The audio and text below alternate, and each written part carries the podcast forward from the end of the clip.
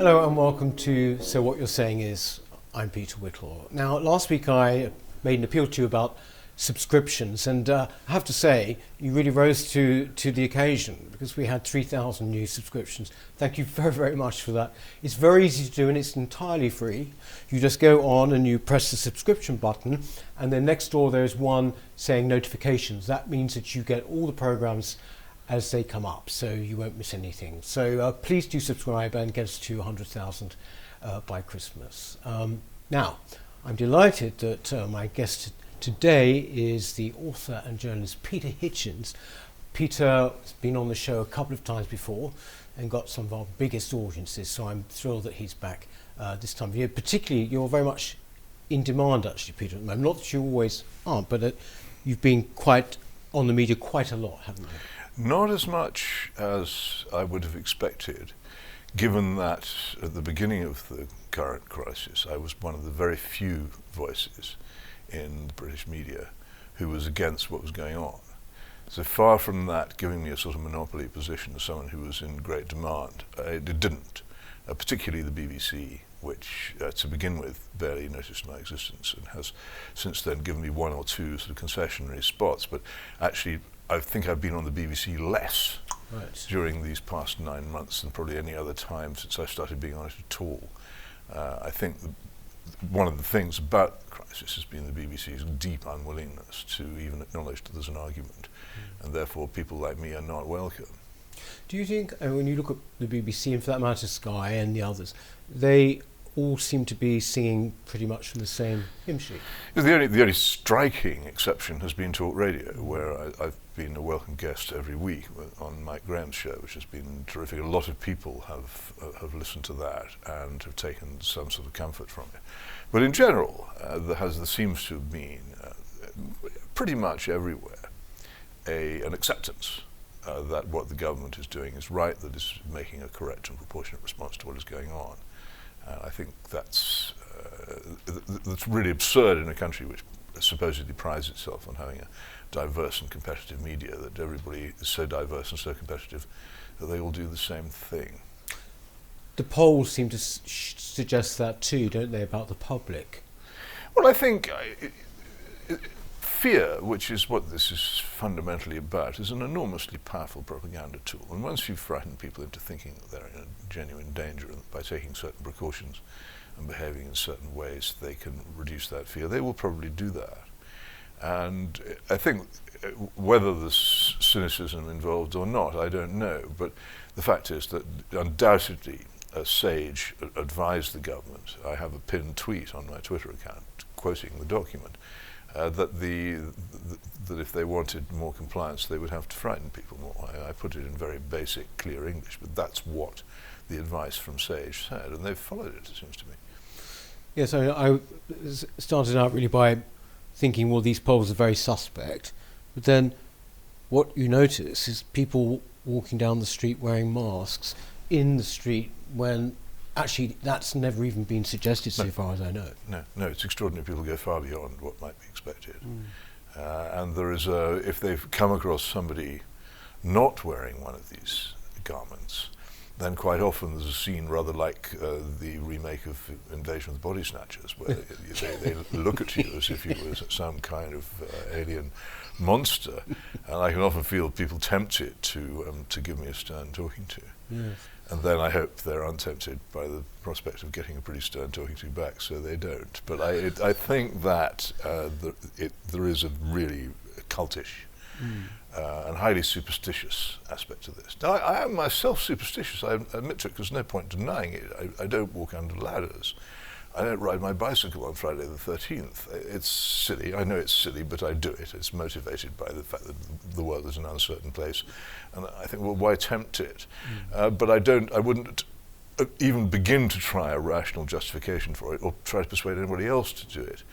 But almost all of the things which we're being asked to do are basically superstitious. There isn't any sound uh, experimental work uh, which actually suggests that any of it is, is either proportionate or any use and uh, but people are, are, plunging into it as if they had all joined an enormous Jonestown cult uh, and were completely uh, completely enraptured by it. But do you think people in this country, for example, would once not have done that? I like to think not, uh, but I'm not sure. I say, I think, I think fear is a very powerful motivator. What we've never had before uh, is a generation brought up almost entirely in a highly conformist electronic culture. Mm. Uh, electronic media make people conformist. They make them laugh at the same jokes, uh, read the same books to the extent that they do, have the same tastes, because it very quickly imposes on people an idea of how they ought to behave. People want to fit in, mm. uh, and none of us is innocent of that. And so, first of all, television did this, and then color television redoubled it, and then when the internet came along, there was an even more powerful conformist force. So I think possibly more so, but I wouldn't like to say that uh, great roast beef fed Britons of another generation would have been any less responsive to similar pleas if they had, had, had the, the levels of propaganda directed at them uh, that we have. And there is incessant propaganda. I'm very aware of it because I resist it. Mm. Uh, the, the announcements at railway stations, the constant posters, the, uh, the advertisements in the newspapers, all pushing the same thing over and over again. Has there ever in peacetime mm. been so much money and effort expended on propaganda by any government in a free country? Mm. When you first started talking about this, at the, at, I suppose it was in March, uh, you were very much your, your position. I don't mean to uh, get it wrong. Was it just simply that lockdowns had there was no proof that lockdowns worked? Well, my first my that first position, which has never altered, had been that whatever the the problem was, the re- government's reaction was disproportionate to it. Mm. That, that no, no evidence had really been put forward which justified the severity of the, the self harm uh, which the government was doing to the country and it is, it's enormous self-harm, and ev- evidently so in many, many ways. Now, there are circumstances when you do have to harm yourself for the general good. I didn't think there had been, and, and since then, I, I haven't thought there, would, there has been enough evidence to do that.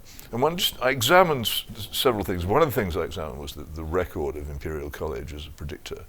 Uh, which is not good. And everybody's discovered this now, but to write it back in March was quite heretical.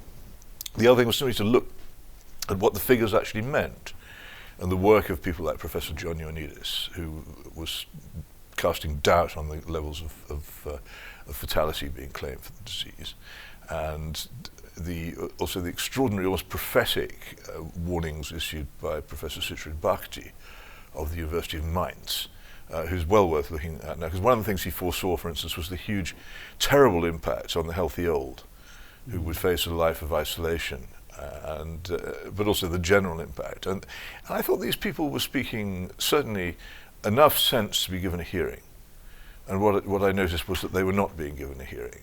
And I was relying on them, uh, who knew people who knew much more about me, both about viruses and about um, and about immunology and about statistics, and they seemed to think there was something wrong. And I thought this was a case worth making. And then when I came up against quite considerable sort of general disapproval of what I was doing, of an angry nature. Mm. I've had a rule for a long time. If my opponent is angry with me, then he's angry because he suspects I may be right. Yes. Uh, it's, it's almost invariable. So I remember being like that myself because I'm one of the, I, I have a, must have a certificate somewhere. I, I'm one of the few people who has actually changed his mind. And in the process of doing so, I found that I was often very angry with mm. people who were expressing my inmost mm. doubts. And if you've got a good case, why get angry? What would be the point? Mm. But the, I, when I started facing anger, I thought there's something going on here that, that I need to persist with. Do you think we're, if you, we're now in the middle of December, this is going out, would you have thought we would be in this position in December back in March? No, I had no idea it was going to go on this long or be so profound or so serious. And my imagination simply didn't encompass uh, the the depths to which we've sunk and the level of damage that we've done to ourselves. It, it, it, simply didn't cross my mind that it would ever be so bad. But do you think that what has happened is pure incompetence? You know, uh, because there are a lot of things around now. You hear a lot about the idea of a great reset, for example, uh, that this is being used. Uh, do you think this is entirely because people make the point often that this is an international thing. So basically, it's not just that this country's gone crazy or whatever. But do you put it down just to complete incompetence or the, just the rottenness of the British state? Well, a lot of my experience in reporting over the years, particularly of the, the, the, British political system and the British political class, has led me to believe that incompetence and stupidity are, are, are neglected explanations for, for what mm. goes on. I don't think the people in, in, in, in, government who were responsible for taking the major decisions back in March are particularly competent or particularly wise or experienced and I think that people, once they've made a serious mistake, are very loath to admit it, and so they continue. You've probably been in a car with somebody who's too proud to admit he's taken a wrong turning, mm. and will drive for miles in the wrong direction rather than admit that he's made a mistake. That's that's the kind of position we're in, where we have a, uh, a proud, arrogant, and vain driver who will not admit that he took a wrong turning in March, mm. and so drives us on on the hope that somehow he'll get back to where we were, but w- without actually making the, the, the simple, uh, taking the simple action which, which would, would achieve that. He won't do that. Uh, so I think that I've seen no evidence of any other explanation. It's also not quite true that everybody else has done it. Uh, I note particularly, uh, obviously, the, the, Swedish example, which everybody goes on about, which is complicated, but clearly there the, the primacy of the of, of an actual uh, serious scientist, and Anders Tegnell at the head of policy, with, with, the government unable to tell him what to do, has made a big difference. Mm. But also a neglected country in this is Japan. Uh, which whose constitution prevents it from engaging in the, the, kind of thing which a lot of Western countries, including us, have done and which has had a very low death rate and uh, which has largely returned to total economic activity in open society by now. Uh, unnoticed and neglected, as Japan so often is, because its example is often very disturbing to equivalent Western countries who, who realize when they look at Japan how much better they could have done things and don't like to admit it. There are quite a few areas of the world we don't actually hear very much about. We don't. No, we don't. I mean, I often have this in the in the argument about the legalization of uh, and de- decriminalization of cannabis. Mm. Uh, when I point out that people say, but it's been proven that prohibition doesn't work. Well, as a matter of fact, mm. if you go to both Japan and South Korea, you'll find they enforce quite strong laws against uh, marijuana possession, and as a result, its use is much lower. Mm. And either silence falls or various attempts are made to pretend that Japan or, or, or, South Korea are in some way so alien from our experience that they can't possibly be examples. But these are advanced, law governed, uh, free countries by the standards of, of, of, the modern world, and they've achieved things we haven't. And here, here again in Japan, one of the things they seem to have achieved is a, is a great deal uh, higher standard of health among the old. Do you think this is uh, going to go on?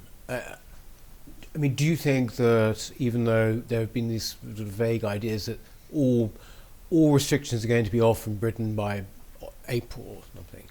Um, I mean, you probably don't like making predictions, but no. do you do you see us wearing masks into the future? I think a lot of people would like to. Yeah. I, I, I tend, I get the strong impression that quite a lot of people actively like wearing masks as a symbol of their goodness. Yes uh, whatever it may be. And I think a lot of people also like to see people wearing masks because it it maintains the atmosphere of crisis. Uh, even though it goes well beyond, as, as you've rightly pointed out, the, the, the, legal requirements of the government. Though those may be extended, I, I've never ruled out uh, a, a, British government taking the sort of route taken by the, um, the Victorian provincial government in Australia, where there was practically a sort of dictatorship of masks. You couldn't leave your house without one, uh, and people were confined to their homes by a pretty severe. Uh, I won't call it a police state because it's silly, but by a, a pretty severe use of the strong state uh, against people who you would have thought were living in a free in a free country, but they turned out not to be. And the events in Melbourne are very disturbing to anybody who, who previously thought that the English tradition of law and liberty would yes. resist that kind of thing. Yes. Do you think that you mentioned Melbourne? There, we're in the centre of London, and uh, just talking before we started, it's it's dead quiet around here. Do you think that cities now, you know, we're meant to be living in the century of the city, are we not? Uh, do you think that they are basically now going to be in decline?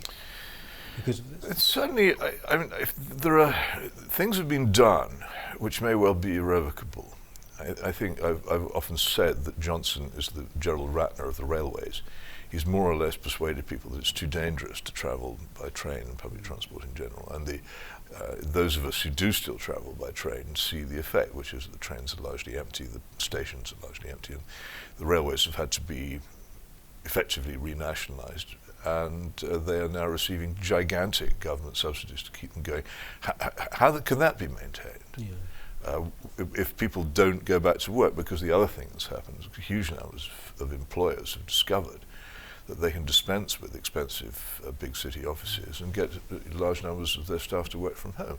Are they going to be keen uh, to renew leases on enormous offices when by simply handing out a few laptops they can they can tell their staff actually we don't need you to come in anymore and avoid a huge expense. So commuting the era of commuting may well be for many people, and some jobs obviously you have to be there, but for many you don't, may well be at an end. The total transformation of the world of work and a total transformation of the nature of big cities, and particularly a city like London, which has been a commuter city for a long time. The mm. centre of it has been kept alive by people who are coming in by day who leave by night. Has it affected you in that way, or were you always working at home? No, no, I don't work from home. Um, I've, I've worked from home for the minimum period during this. Uh, I, d- during the initial period, I, I, I felt I, I, thought it was pretty much impossible to go into the office, and so I didn't. But as soon as it was possible, I went back, and I've been going into work daily for some months now. What's been happening as well during this period has been what I would call a pretty intensive cultural onslaught. Uh, I don't know whether you see it that way. I know you've talked about our institutions. You wrote very recently about the case in Eton with the schoolmaster, yeah. but that that's pretty much one of a kind, uh, you know, of what's been no, going on for no, a long I time. think it's, it, the thing is that, it, that that would have happened anyway, whether this was going on or not, uh, and probably the same amount of fuss made about it. My, what I wrote was about the misunderstanding that people have uh, that this is still a this is still a live war, uh, which conservatives are actually fighting against the, the sort of people who want to shut down uh, dissenting opinions among school teachers. That battle's been lost, and the law has been passed. The Equality Act of 2010 has been passed, and that is the instrument uh, by which uh, the old, all the old ideas of, of, an older country were dethroned, and a new set of ideas were enthroned, and the law will now back them, uh, which, and particularly in places like schools. Mm. but in the state schools, the, from the the letters and emails and calls I receive from parents of pupils at state schools complaining about the sort of political indoctrination to which they're subjected. This has been going on for a very long time. Yeah. And that anybody should be surprised that it should arrive at, at Eton amazes me. Eton is not Im- immune from these immense pressures just because it charges enormous fees and has a fancy dress uniform. I suppose what I was thinking as one of the response of our museums and institutions to the Black Lives Matter protests, and it, it's the speed with which there was this capitulation, or at least, shall we say, coming out and sort of almost declaring their hands. You know, it's almost these people have been there for a long time, but they used this period. Uh, the period I, but I think, again, you need to be unobservant not to have noticed it before. I mean, Andrew Roberts' complaints about what was done to the, to the National Army Museum, for instance. But anybody who's an enthusiastic museum goer, as am I, will have noticed over the years increasing uh, correction and, uh, and purging of museums to make them into organs of propaganda for the new, uh, the, the new cultural regime. I, have been warning about this since 1999. I can't tell you. Uh, one of the few pleasures I have in life is saying, I told you so. And I told everybody so. I, said, I wrote my book, The Abolition of Britain, in 1998, 99, in the, in the belief that I was issuing a warning uh, that people might act on. Uh, as, as it happens, I was writing an obituary for something, for, for a country which had already effectively died. Nobody gave a damn or cared in the slightest. And tw 20 years later, the thing has now got an iron grip on every institution and every current of thought. And I'm totally unsurprised by this. Why would you be? The, say the, it, it's, it's like allowing termites to burrow into every part of a building for years and years and years and failing completely to combat this, even though you know it's going on, and then being surprised when the building collapses before your eyes. It's been coming a long time, and now it's here. Would you? I told you so.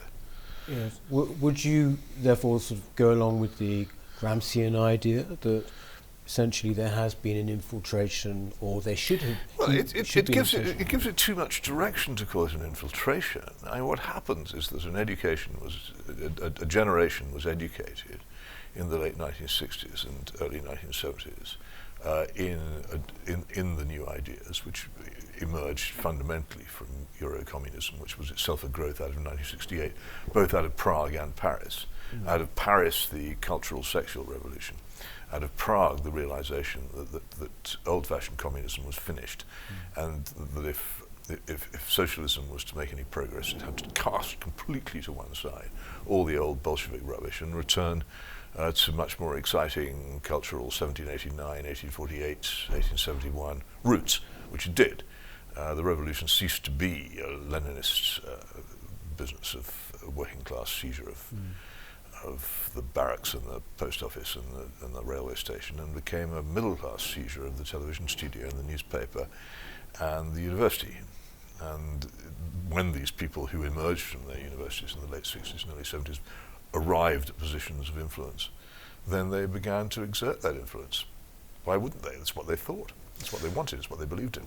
But, but you. And they'd been brought up to believe in it and educated to believe in it in the, in the great uh, revolutionary times of the 60s. And nothing had ever happened since then to put them off it. But you, uh, is, I, I believe, uh, particularly think that the Blair government was crucial in this respect. Well, the Blair government was the political moment. Political what had happened, the, the cultural, all the cultural and moral changes had pretty much already happened. Uh, but what the what infuriated the left was that they couldn't get the political and state power. And once they got the state power, w- the moment you, you must remember the moment when the, the Blair uh, government took power, uh, the, the BBC, which had long been in the hands of people of this kind, treated it as if it was a moment of joy and glory. It was a new dawn. Uh, they, we had aerial film of, of Blair's boring car going to Buckingham Palace. Uh, we had a completely uncritical uh, recording of the, the fake demonstration in Downing Street, which anybody who knew anything about London must have known it was a fake because normal human beings can't get into Downing Street, of people waving Union Jacks. Because all the people who were waving those Union Jacks hated the Union Jack, as, the, the, as, a, as a, which had by then for them become a symbol of heaven knows what. But they agreed to wave them because that was what they were asked to do. And all this was reported as if it was, as I say, a new dawn uh, by a BBC, and it was welcomed by the Academy. It was welcomed by, by, by practically everybody in the cultural world as the beginning of something new, and it was because the state was now in control. And lo, uh, within 15 years, uh, huge numbers of things had been changed, and the word husband had disappeared from official documents. The, the whole idea of the institution of lifelong marriage was pretty much in the bin. The sexual revolution was, was well underway, and then the crowning moment, of course, was the was the Equality Act of 2010, which Harriet Harman piloted through the, the, the House of Commons with what one might say was very l- slight opposition from her Tory opposite number, Theresa May, who was later praised by Trevor Phillips for her uh, keen enthusiasm for politically correct causes. Can you explain actually, Peter? I mean, a lot of people hear about things like the Equalities Act, and they don't really know what it was. What was the just what? How did it set up the situation? Well, let me give a simple example of one which is, is, is very telling. I mean, people think this is a Christian country by, by law and nature, and for many centuries it was. And if you look, as I advise people to do if they're trying to get to the grips of what the British Constitution really is, at the coronation service itself, clearly a, a profoundly and explicitly Protestant Christian ceremony. Uh, which, which declares the nature of this country and what sort of country it's like. So, if you then get an, an act of parliament which says that basically all religions are equal, now you may say well, that you find that an attractive idea if you don't yourself either adhere to Christianity or you don't adhere to any religion at all, or you, or, or you adhere to another one. And you say, well, good. Uh, why shouldn't all religions be equal? It's a point of view. Um, I don't happen to share it, but it, it's a point of view I can quite understand people holding. But if you do that, uh, while proclaiming that what you're doing is creating equality between religions, you are actively dethroning Christianity as the principle. And that's an example of it. Then there are these protected characteristics. Now, again, you say, well, of course, I hate discrimination against women and I hate racial discrimination, and, and, and frankly, who doesn't? But the protected characteristics go much further than just disapproving of, of, of the hatred and discrimination against the people who are named. They actually give those protected characteristics a special, a special status, which means that anybody who can be deemed to have uh, attacked them. Not by your standards of mine, they may not have done so. Anybody who can be deemed to have attacked or threatened them uh, is thereby in danger of losing his or her job or in, in some other way being punished. It's the basis of a whole new, the, a whole new idea of what is good and what is bad and what is wrong and what is right. Set beside it the Macpherson report into the Stephen Lawrence murder. Mm. Uh, with this extraordinary declaration. So it's, it's, it actually comes out specifically against colourblind policing. Mm. Uh, and it says that any that a racialist incident is anybody which anything which anybody believes to be one, and you have a subjective form of uh, of justice written into the constitution. The, the, the consequences of these changes are huge and spread out over everything into the way people can and do behave, and they're, they're vast. People didn't notice them at the time. You know, uh, of course, they're presented as, and you know, the, the, part, mm. undoubtedly parts of this are attractive. Mm. And you, you can't you, you, you, you, can't you, you can't say well actually no I'm, I want uh, I want there to be more racial discrimination. That's a disgusting thing to say. And so if, if somebody says well this law will mean there's less of it, it's very hard to oppose. Uh, even though there is an element in it which has nothing to do with opposition to racial discrimination and actually simply is, is, is in the business of enthroning a new ideology and, yes. and, and changing the nature of law. So, for example, in to come right up to date with this Eton situation, they are fa- falling foul of the law. They fall of, they've fallen foul specifically of the Equality Act of 2010. When the headmaster uh, and the and the provost, I believe, consulted uh, their lawyers, who I doubt very much were cheap or in, inexperienced lawyers, uh, what those lawyers came out and said was that they were in danger of breach of the Equality Act 2010 uh, which is specifically, uh, just in case anyone was in any doubt, specifically applied to private schools uh, by a statutory instrument, mm. which was then approved by, the, by the, a recent Conservative government. So there isn't any doubt that it applies. You know, when people uh, read about that, or when they read about the BBC and the proms, when they read about the British Library, the British Museum, this, um, I have to say, I'm, I do not know what kind of correspondence you get, but there is a level of dismay amongst people. Um, I get emails. What do we do? We know this is happening. What do we do? Peter, I mean, if people come to you and ask that, what do you say to them? What, when they say, "But what can we do?" Well, I asked them how they voted in 2010. Right. And most of them say I voted Conservative, and I say, "Well, that's what you voted for." Right. Uh, now you've got it. Tough. I'm afraid. I mean, I have. Th- this is what happened. The, this is the other crucial part of the Blair Revolution uh, which again I detailed in uh, particularly in my, my book, the um, the Cameron Delusion. Uh, the huge efforts devoted by the Labour Party, which had long wanted to do this, I have to say, uh, to ensure that what it did would never be reversed. And the method that it chose was to was to browbeat and bludgeon the Conservative Party into adopting the Labour Party's programme. And that is largely what the was it the 2001 election, the one that was postponed by foot and mouth. That was largely what it was about mm. uh, was, was, was absolutely pounding the Tory party so hard that they w- would never dare uh, stand again on a Conservative programme. And then the, the, this reached its eventual triumph with the, the election of David Cameron as the leader of the Conservative Party on what was clearly a programme of basically Blairising mm. the Tory party uh, which he then did. And the Tory party became so Blairite that the BBC was prepared to actually back it, more or less, which I believe it did, the 2010 election. And that was it. They had permission, uh, having become a Blairite party, they had permission to enter government again. And the BBC's only disappointment was that they didn't win outright, I think. Mm. Uh, they were preparing, they had all the, all the camera angles ready for a triumphal arrival of David Cameron in Downing Street, but alas, he couldn't win a majority. So they couldn't do that. I mean, do you, do you think? I think you've said uh, that basically conservatism only stands a chance if the, when the Tory Party goes. Is that right? Well, yes, I, my, my view has been if, if, if the Conservative Party w- were, your, were your car, it would be permanently beside the road emitting clouds of steam and smoke. If the Conservative Party were your accountant, you'd be bankrupt. And if the Conservative Party were your lawyer, you'd be in jail in every area that it, it, that, it, that it operates, it does, uh, it completely fails to fulfill the promises that, mm. the very mild promises which it makes. It's a useless and worse than useless organisation, and it lies like a great.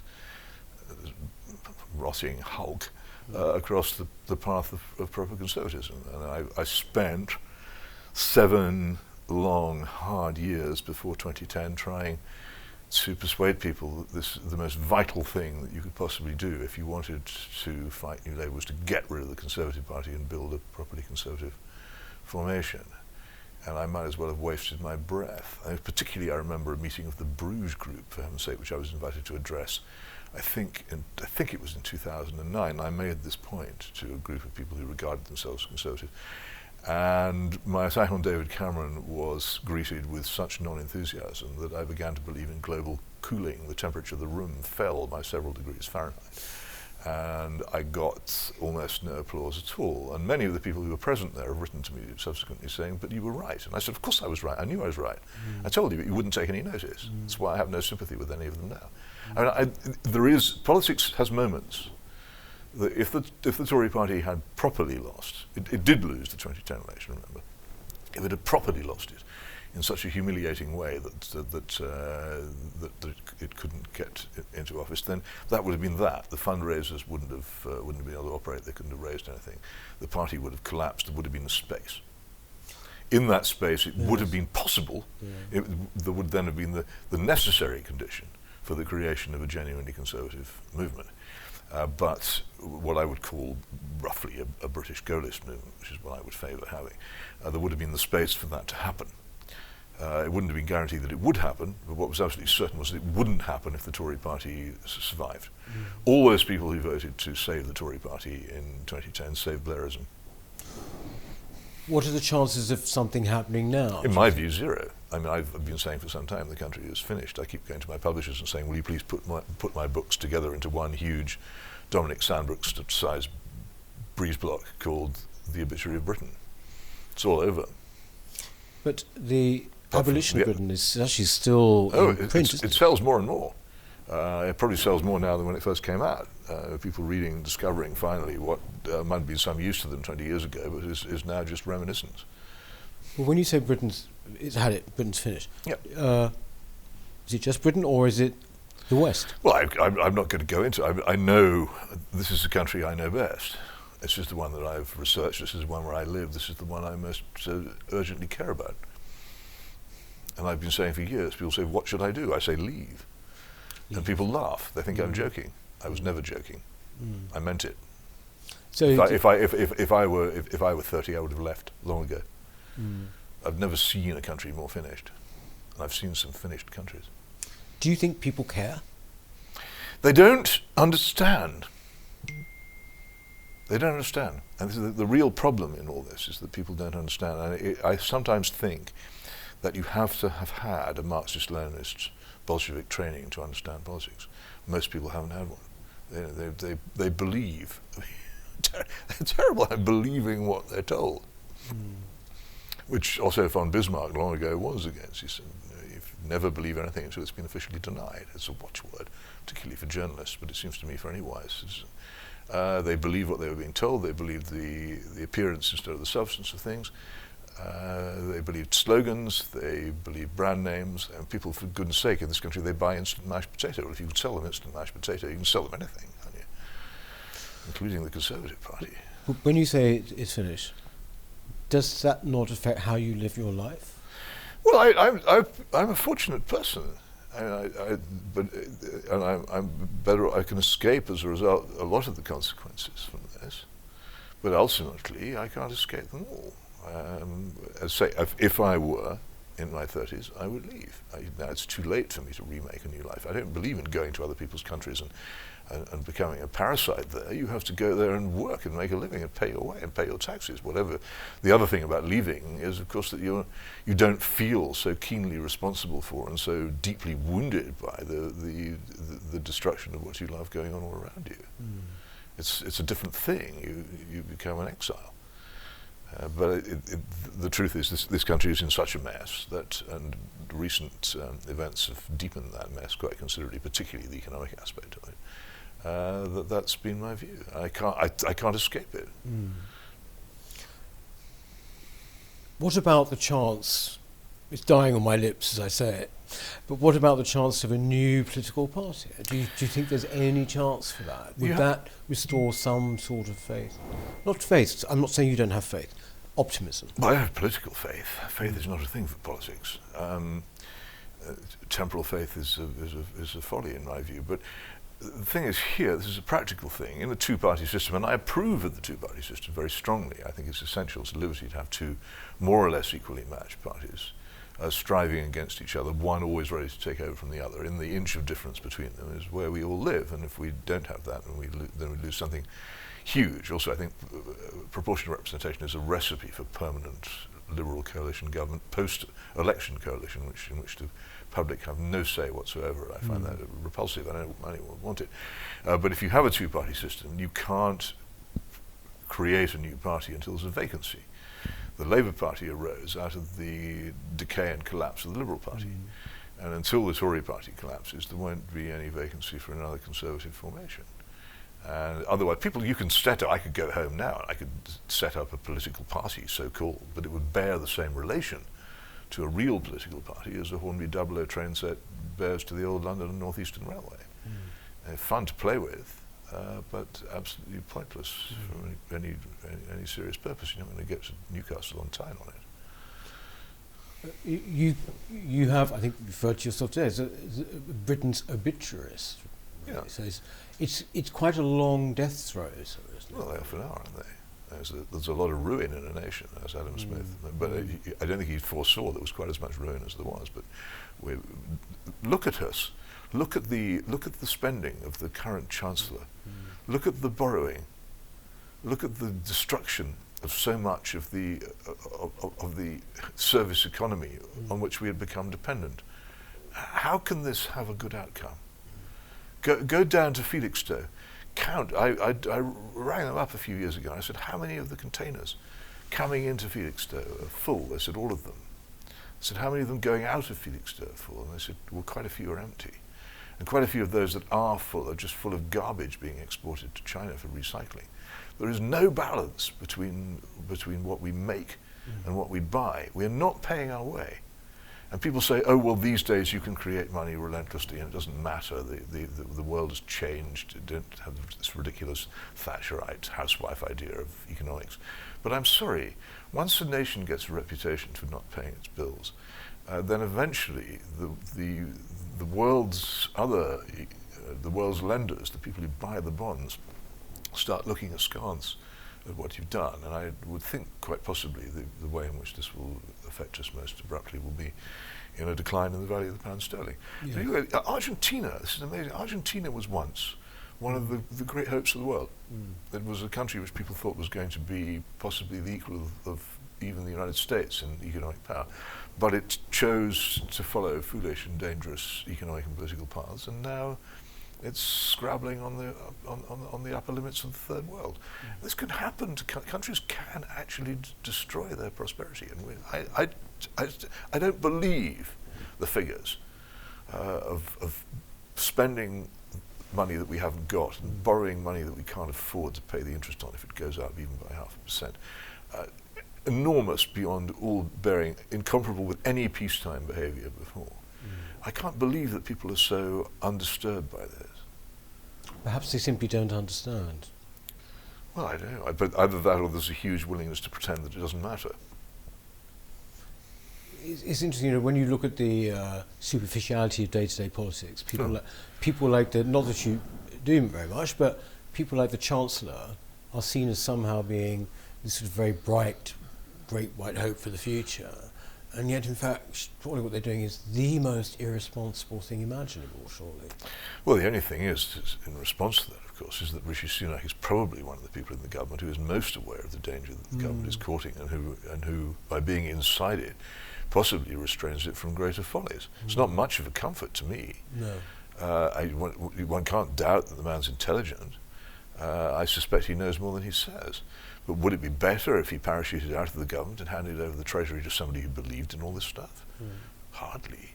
Uh, but it's a choice between between worse and worse, doesn't it, rather than bad and good. And, and as for Boris, uh, he, we're still calling him Boris. I call him Johnson. I won't. I won't give him an honorific, and I won't. Certainly, Yes. I certainly won't use his, his stage Christian name, which isn't even the one he uses among friends. Yes. But therefore, if if prognosis is as bleak as that, then he's sort of quite a fitting emblem, is he not?